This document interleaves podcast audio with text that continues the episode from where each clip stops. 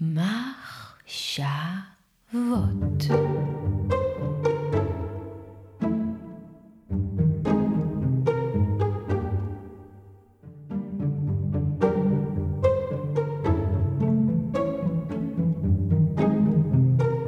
פעם היו רק שתי סדרות.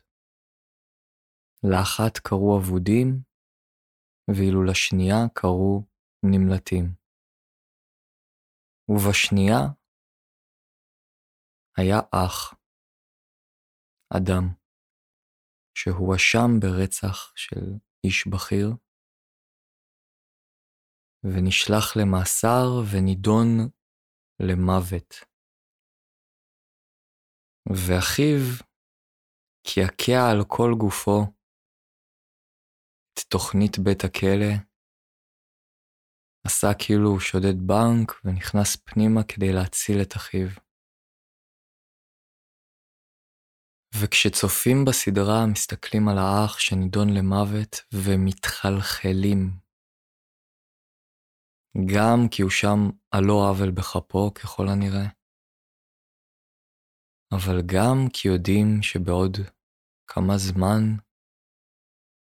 הוא אמור לשבת על כיסא שיחשמל לו את הצורה. הוא כבר לא יהיה באותה צורה וימות. ואנשים יושבים בסלון החמים שלהם, מוקירים תודה לאל על זה שהם לא שם בכלא הזה, לא נידונים למוות. מתחלחלים מהמצב של האח. או לחלופין, בורחים מחייהם אל תוך הסדרה הזאת, כי גם הם באיזה פאניקה. לא יכולים לשבת לרגע אחד בשקט. וגם אז הם מרחמים על אותו אח שנידון למוות, כי זה מצב בלתי אפשרי. מה הוא יעשה שם? כל הזמן יודע שהוא עומד למות. מסתובב עם עוד כמה אנשים כאלה במתחם, שגם הם הולכים למות. איזה סיוט. ואני ספון בסלוני, מתעטף בשמיכתי, שותה את השוקו החם. צר לי על מר גורלו של האח הנידון למוות. והחרדה מחלחלת, לאט לאט היא מחלחלת ומחלחלת.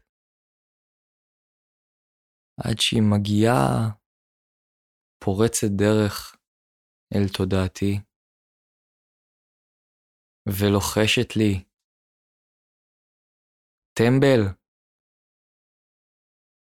המצב שלך לא כל כך שונה. קצת לועגת לי אפילו. גם אתה נידון למוות. מהרגע שנולדת, נידונת למוות. אתה וכל האנשים מסביבך.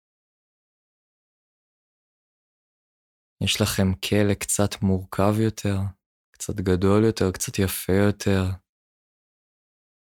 עם קצת יותר פוטנציאל. זה כן, הכלא שונה. עוד משהו ששונה זה שהוא יודע מתי זה הולך לקרות. עד הסוף הוא כנראה מכחיש אותו אח. עד הסוף הוא מאמין שיקרה איזה נס, ואכן בסדרה הזאת קורה איזה נס. אבל לפחות הוא יודע, אי אפשר כבר להכחיש, אפשר להדחיק, אפשר לקוות, אפשר כל מיני, אבל לפחות אי אפשר כבר להכחיש במצב שלו. במצב שלנו אפשר להכחיש ולהכחיש ולהכחיש. עדיין כל אחד מאמין שהוא יצליח להתחמק מהדבר הזה. יש איזה יום, ככה אומרים, שממנו ואילך המדע ישיג את החיים, יתחיל לרוץ יותר מהר מהם. ההתפתחות הטכנולוגית תאיץ ותאיץ, וקצב ההאצה שלה יהפוך להיות מהיר יותר מהקצב של החיים, וככה תוחלת החיים תעלה ותעלה, יותר מהר מהחיים היא תעלה. ואז אנשים יחיו לנצח, כל מה שצריך זה רק לחכות לנקודה הזאת. אפשר פשוט גם לא לחשוב על זה, אז זה לא יקרה. תחזיק חזק באיזה משהו. ואז בכל זאת יש הבדל בין כל השאר לבין אותו אח נידון למוות. הוא יודע מתי זה יקרה. הוא יודע שזה יקרה. וכל רגע של החיים שנותר לו, הופך להיות ביחס למוות. כל רגע הוא יקר מפז, גם בכלא המצומצם. כל רגע הוא רגע שלא ישוב, הוא רגע אחרון. הוא רגע שכדאי מאוד שיהיה רגע-רגע.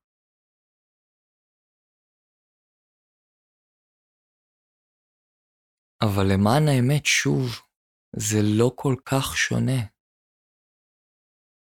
גם עבור כל הצופים בסדרה הספונים בבתיהם החמימים.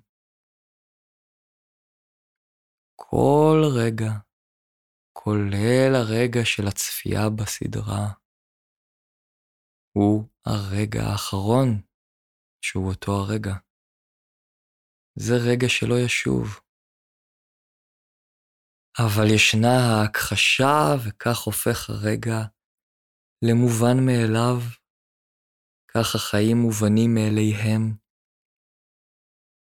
והמוות נותר מוכחש.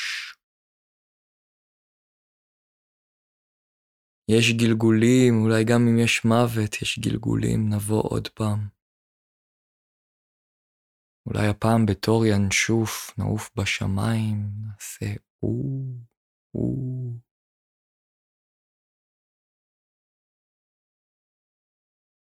ההכחשה הזאת היא לא מפתיעה. איך אפשר לצפות מדבר שאף פעם לא, לא היה? להבין, להאמין, שזה יכול להיות שהוא לא יהיה. הסובייקט תמיד היה פה. מספרים לו שהוא לא היה פה, שהיו דברים לפניו, אבל הוא מבחינתו לא ראה ולא שמע. צריך להאמין לסיפורים ולתיאוריות. תיאוריות שאומרות לו שכל מה שהוא הסובייקט, האני, השם הפרטי. זה לא אלא צורה שמשתנה בלי הרף, והיא גדלה ומגיעה לבגרות מינית, ושוכבת עם צורה מהמין השני, והם משהו שם מתחבר ביניהם. זרעו וביציתה.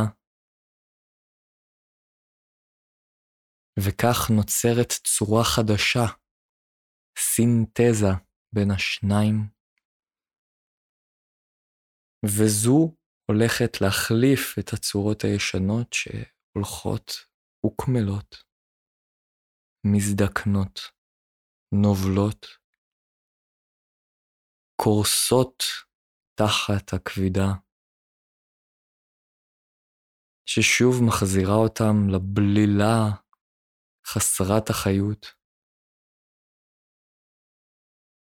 הדוממת. וכל מה שהחיים הם עשו זה עברו דרכם. אש שהם היו נושאי הלפיד. העבירו אותה הלאה אל הדור הבא. זה הכל.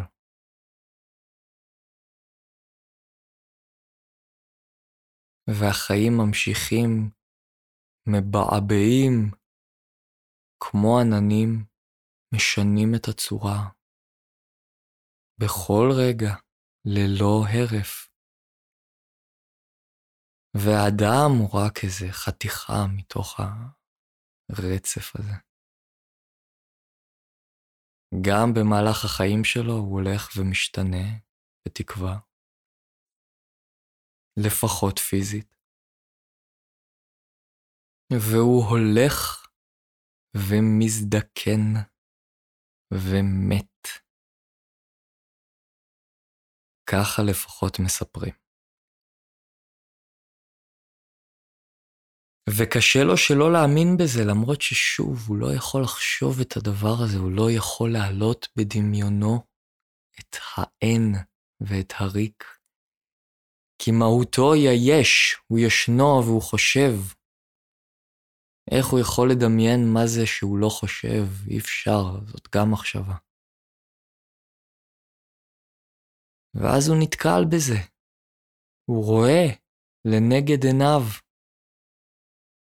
את המוות. הוא רואה אנשים יקרים לו הולכים וקמלים. ונעלמים, והוא עומד נבוך ונואש ונאיבי אל מול הדבר הזה. איך זה יכול להיות? אני, זה לא יקרה לי. הכחשה היא דבר מאוד מאוד מעניין. הכחשה ושכחה אותן אותיות, אותם צלילים. רוצים להשכיח איזה משהו.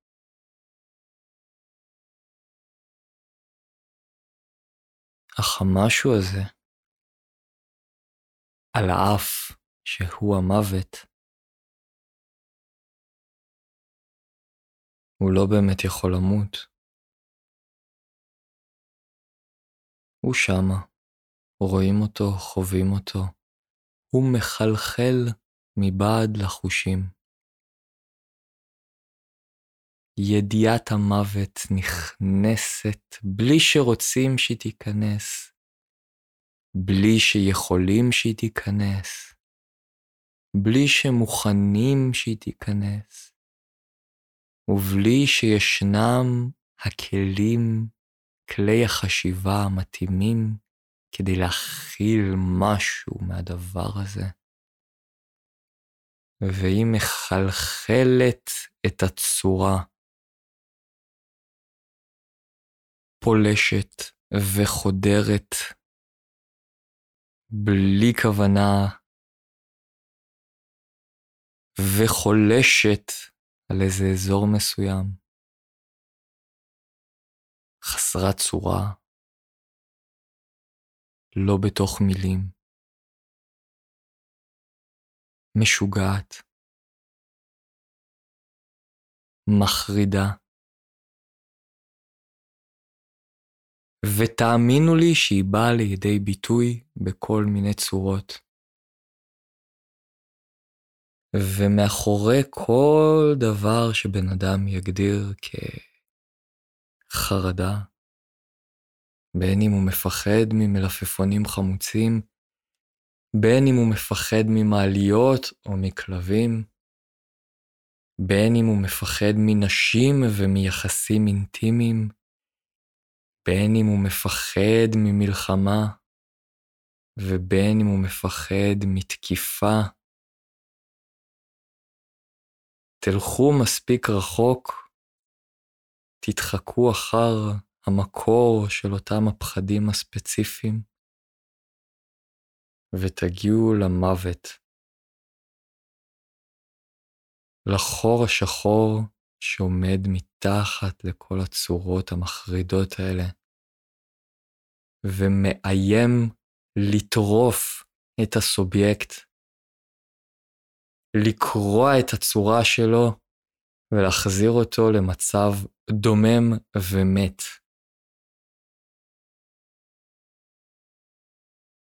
הוא לא רוצה להבין את זה והוא מכחיש את זה והחרדה גואה וגואה.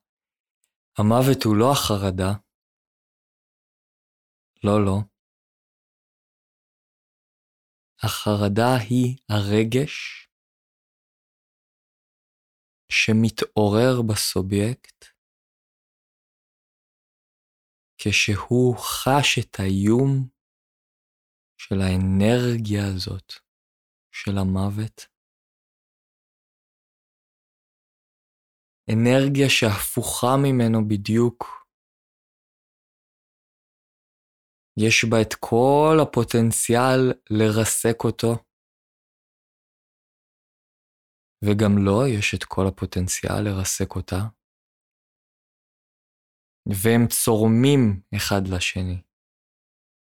הם מנסים להתחבר כי הם נמצאים בתוך אותה נפש למעשה, בתוך אותה מערכת, בתוך אותו אדם. אבל הם צורמים כל כך אחד לשני שהם פשוט מתנגשים ונעלמים, בורחים, מתרחקים שוב ומתנגשים שוב. חוזר חלילה, וכל התנגשות כזאת היא פרץ איום של חרדה. והחרדה, או מה שזה לא יהיה, שזה בסוף מבטא את אותו המוות. חרדה גואה וגואה, והאדם כבר מתחרפן, מאבד את הטעם בחיים. איך אפשר לחיות ככה? או מכל מיני דרכים אחרות. שקצרה יריעת הפודקאסט מלהכיל. ולאותו אדם נמאס לחיות. כן, כן, כמה אירוני. מחפש דרכים לשים קץ לחייו, כי די, רק כדי להפסיק את הסבל הזה. ואם הוא מספיק אמיץ, ומספיק חכם, יבוא הרגע שהוא כבר יהיה קרוב לזה. יביט באיזה סכין, באיזה חלון. חפיסת כדורים. ויגיד לעצמו, טוב, אין טעם, אין טעם שזה יימשך החרא הזה. וזה רגע קסום. זה רגע כל כך קסום. כך אסור להגיד את זה, אבל זה רגע כל כך קסום. לא כי זה פתרון טוב. לא כי זה פתרון טוב. כי ברגע הזה,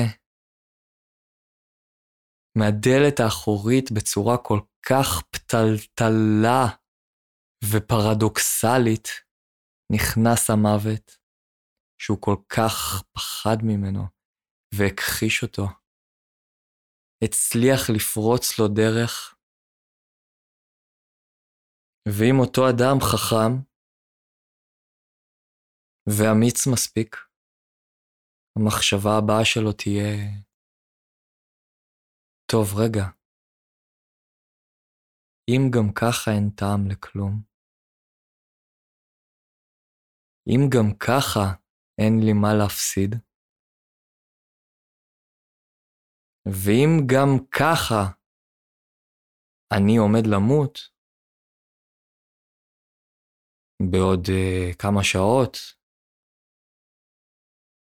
מה אני אעשה עד אז? אני פתאום מרגיש שזה חופש חדש. אני פשוט זרוק פה, נמצא, עומד למות בעוד כמה שעות. נידונתי למוות, דנתי את עצמי למוות אפילו. הקדמתי. הקדמתי את המועד. מה אני אעשה עכשיו? אני אכתוב מכתב למשפחה? אני אדבר עם הורים שלי? אהיה איתם קצת. אני אצחק עם אבא שלי על איזה משהו, על הסדרה הזאת שהוא רואה. אני אשב עם אמא שלי בבית קפה. אשאל אותה מה שלומה, אתן לה חיבוק. אני אקח את הכלב שלי, נלך לטייל קצת בטבע, להסתכל, להתמוגג, להתחרד מהגודל הזה, מהפלא הזה, ולבכות. נצלול לאיזה מדיטציה ואני אבכה ואבכה ואבכה. אני אכתוב איזה משהו, איזה שיר. אני אגיד לה שאני אוהב אותה, שעשיתי טעות, שעשיתי טעות חמורה שנפרדנו ושאני אוהב אותה.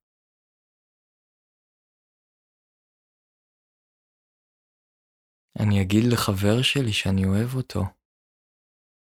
איזה מזל שהוא שם, כמו עוד פיראט בספינה הטרופה הזאת.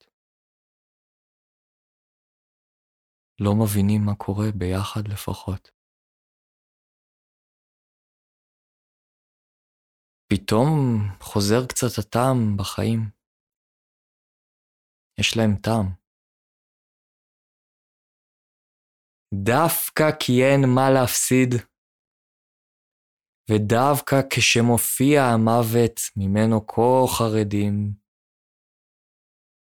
אז חוזר הטעם לחיים. הוא בא ביחד עם התחושה שאנחנו סתם זרוקים פה. נידונים כולנו למוות בלי לדעת מתי, מתי הוא יבוא. והוא שם מחכה, ואם לא הוא, אז תמיד היכולת להתאבד. היא שמה, מחכה. יש תמיד את האפשרות הזאת להפסיק. ואז הכל פתוח. אפשר לעשות הכל. וזה נורא מעניין, אפשר לעשות הכל, ואז זה כבר לא... כבר לא רוצים לצאת ולהתפרע. פתאום הדברים הפשוטים של החיים מקבלים ערך, הופכים להיות כל כך יפים. כל כך יפים.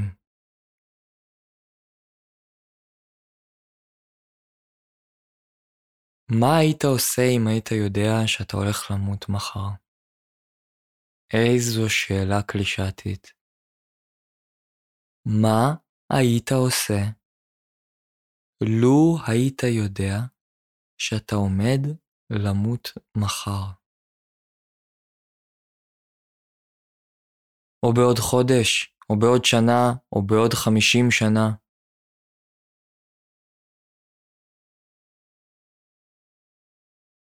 ניטשה,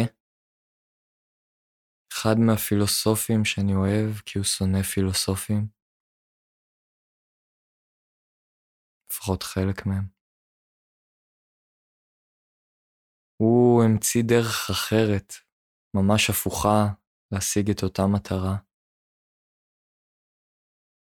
הוא משום מה הגיע למסקנה, לעיקרון, גרמנים אוהבים עקרונות.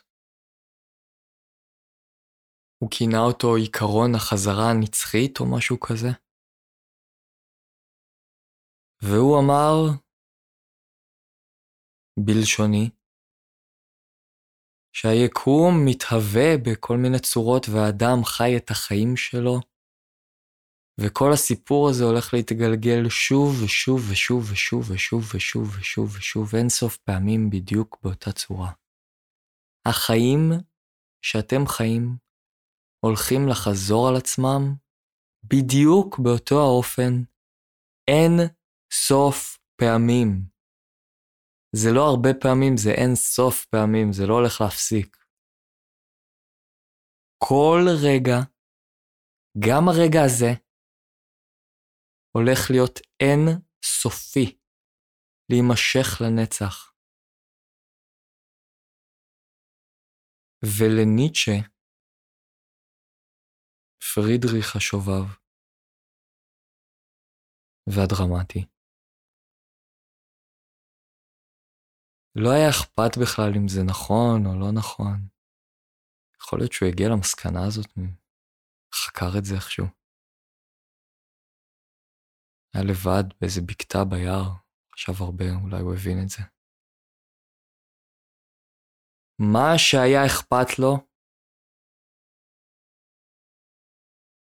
הדבר היחיד שהיה אכפת לו, זה מה קורה לאדם כשהוא שומע את הדבר הזה. האם הוא יורד על ברכיו ובוכה על מר גורלו ואומר, אבוי, על הקללה הזאת?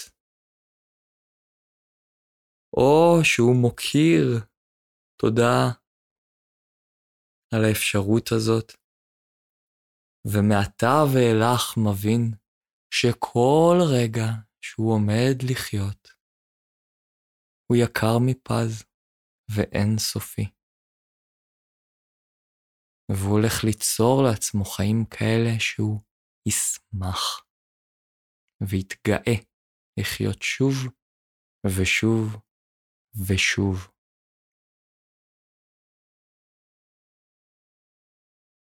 וזה נורא יפה, זה כל כך יפה. לא הרעיון, גם הרעיון, אבל לא לרעיון אני מתכוון. כל כך יפה שמה שהיה אכפת לו זה לא הדבר עצמו, אלא איך מגיב אליו האדם ששומע אותו. כי זה הדבר היחיד שמשנה. זה הדבר היחיד שמשנה. האדם שנתקל במוות או באינסופיות של הרגעים, קורה לו משהו. נפתח בפניו צוהר לדרך חיים אחרת, שונה בתכלית מאיך שהוא חי עד עכשיו. אין כמעט שום משמעות למטרתיות. אין לאן להגיע, אין לאן ללכת. כל מה שמשנה הזמן הזה שעובר, הרגעים שחולפים. המטרה מפרארי או אושר, או עושר, או חתונה, או ילדים, משהו משתנה בה, היא כבר לא תופסת איזה דבר ספציפי, היא כבר לא מנסה לאחוז באיזשהו אובייקט. הדבר היחיד שמשנה זה ההווה. ההווה וההוויה הם הופכים להיות המטרה. להיות ברגע, להימצא, להינכח,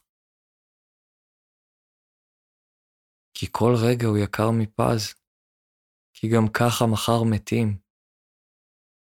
זה לא כל כך משנה אם אני אעביר את הערב בתוך פרארי, או בתוך איזה יונדאי משנת הטרפפו. העיקר שאני אהיה. וכדי להיות, כך המוות מלמד. צריך לשכוח. משהו צריך להתפרק. הצורה צריכה להתקלות. יש לו איזו איכות מרעננת למוות.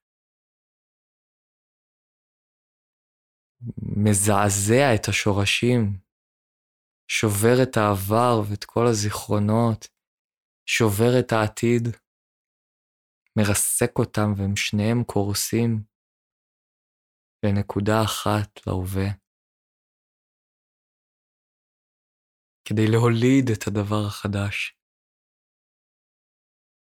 כדי לפרק את כל מה שנבנה, ולא רק לבנות ולגבש על אותו דבר עוד ועוד ועוד, עד שהוא נהיה כבר רקוב ומעלה עובש ומפספס את המציאות. המציאות, ההווה, הם כל הזמן משתנים.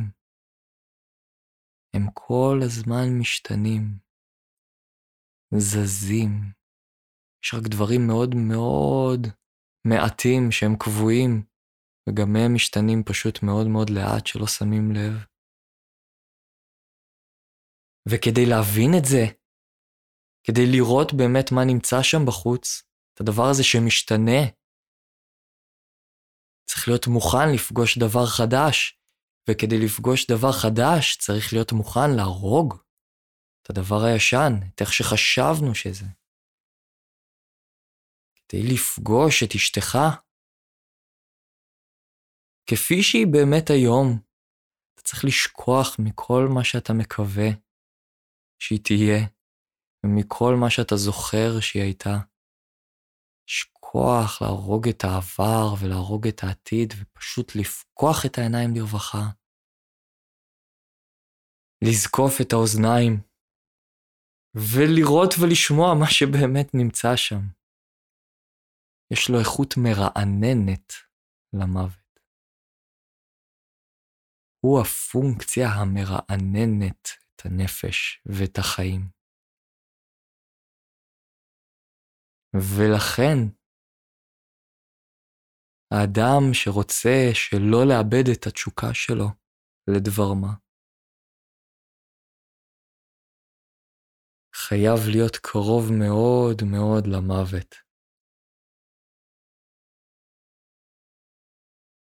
חייב לתת למוות לרסק את כל מה שהוא חושב פעם אחר פעם. ואז, רק אז הוא יוכל לאהוב. ולראות ולהכיר את מה שנמצא לנגד עיניו. והמשהו הזה זז ומשתנה ומבעבע ללא הרף. בין אם זה אדם או הטבע או כל דבר. אין לזה סוף. יש כל כך הרבה חיים, והם כל הזמן זזים, וזה מציף, זה עושה בחילה כמה שזה כל כך הרבה. במחזה הנפשי, כל הסיפור הזה זה לא, לא, לא פשוט. יש לו כל מיני דמויות שם. כל העבר, כל איך שהעולם כבר היה בנוי לפני שהרגנו אותו. איזה משהו שקיבלנו בירושה, סט של כללים וחוקים שקשור באבא. איך צריך לראות את העולם, איך צריך לנהוג. בפונקציה הבאית, זאת אומרת, וזה הגיע גם מאמא בכלל. וכדי לראות את ההווה, צריך להרוג את זה. להרוג את אבא באופן סימבולי. להעיז לתפוס את העולם אחרת מכפי שהוא תופס אותו. להעיז לראות אותו כאדם זקן שאבד עליו הקלח.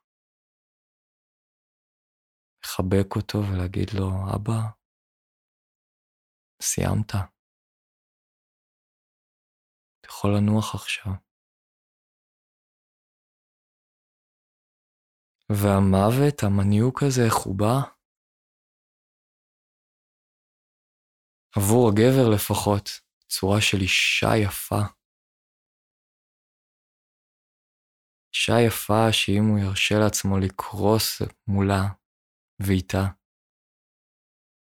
אז יבוא הדבר החדש הזה שיחליף את שניהם, ייוולד הילד. ובגלל האיכות המרעננת וההפוכה ליומיום שיש למוות, יכול לבוא הרבה פעמים ב... להתגלם בבגידה,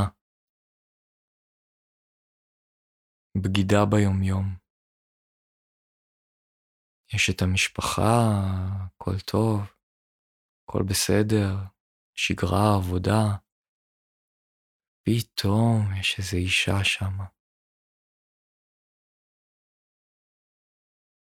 מפתים אחד את השני.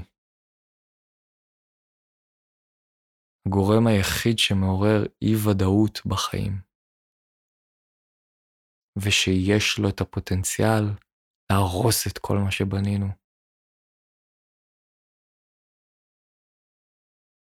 ונגיד ו... יצא איזה אדם, אנרגיה לוחמנית מאוד, ועשה את הדבר הזה, והלך אל אותה אישה, צעד אל תוך המוות והביט אל פניו של החור השחור הזה, לאי ודאות כשלעצמה, ונתן לה לכלות אותו.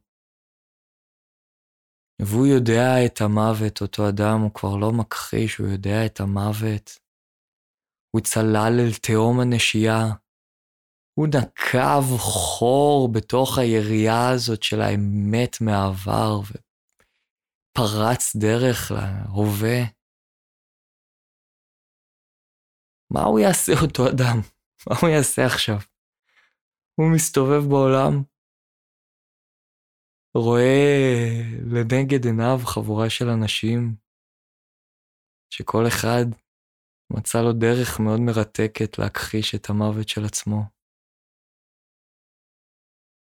הולכים לפה, הולכים לשם, מתרוצצים, רואים נטפליקס, מעשנים גראס, אוכלים בייגלה, סניידרס, בטעם צ'דר. לומדים רפואה, עושים פסיכומטרי, מקבלים 800. משתגעים, הופכים למשוגעים. יוצרים, כותבים, כמה דברים הם עושים ועושים ועושים.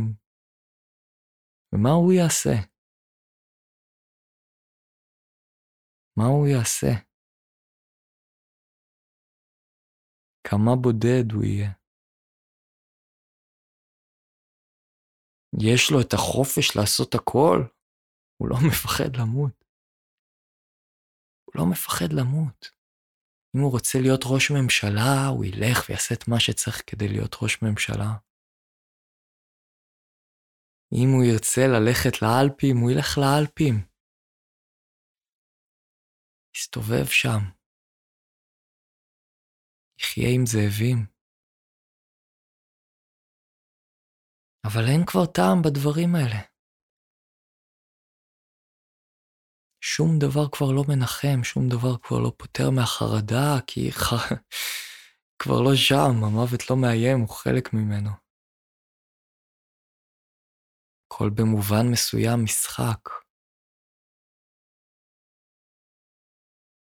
אין טעם לכלום, אבל יש טעם להכל, מה הוא יעשה? אולי רק יסייע לכמה נפשות תוהות. וטועות. רק ידבר איתם. כל האנשים האלה. יגיד להם,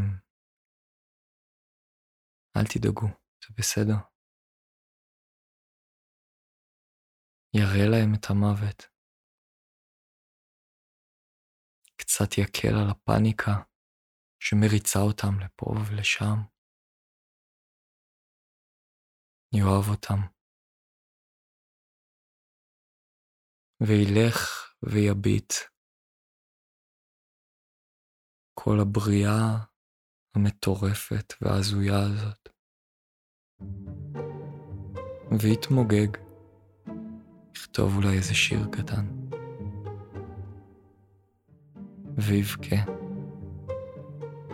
ושוב יבכה. ויצחק, הוא גם יצחק.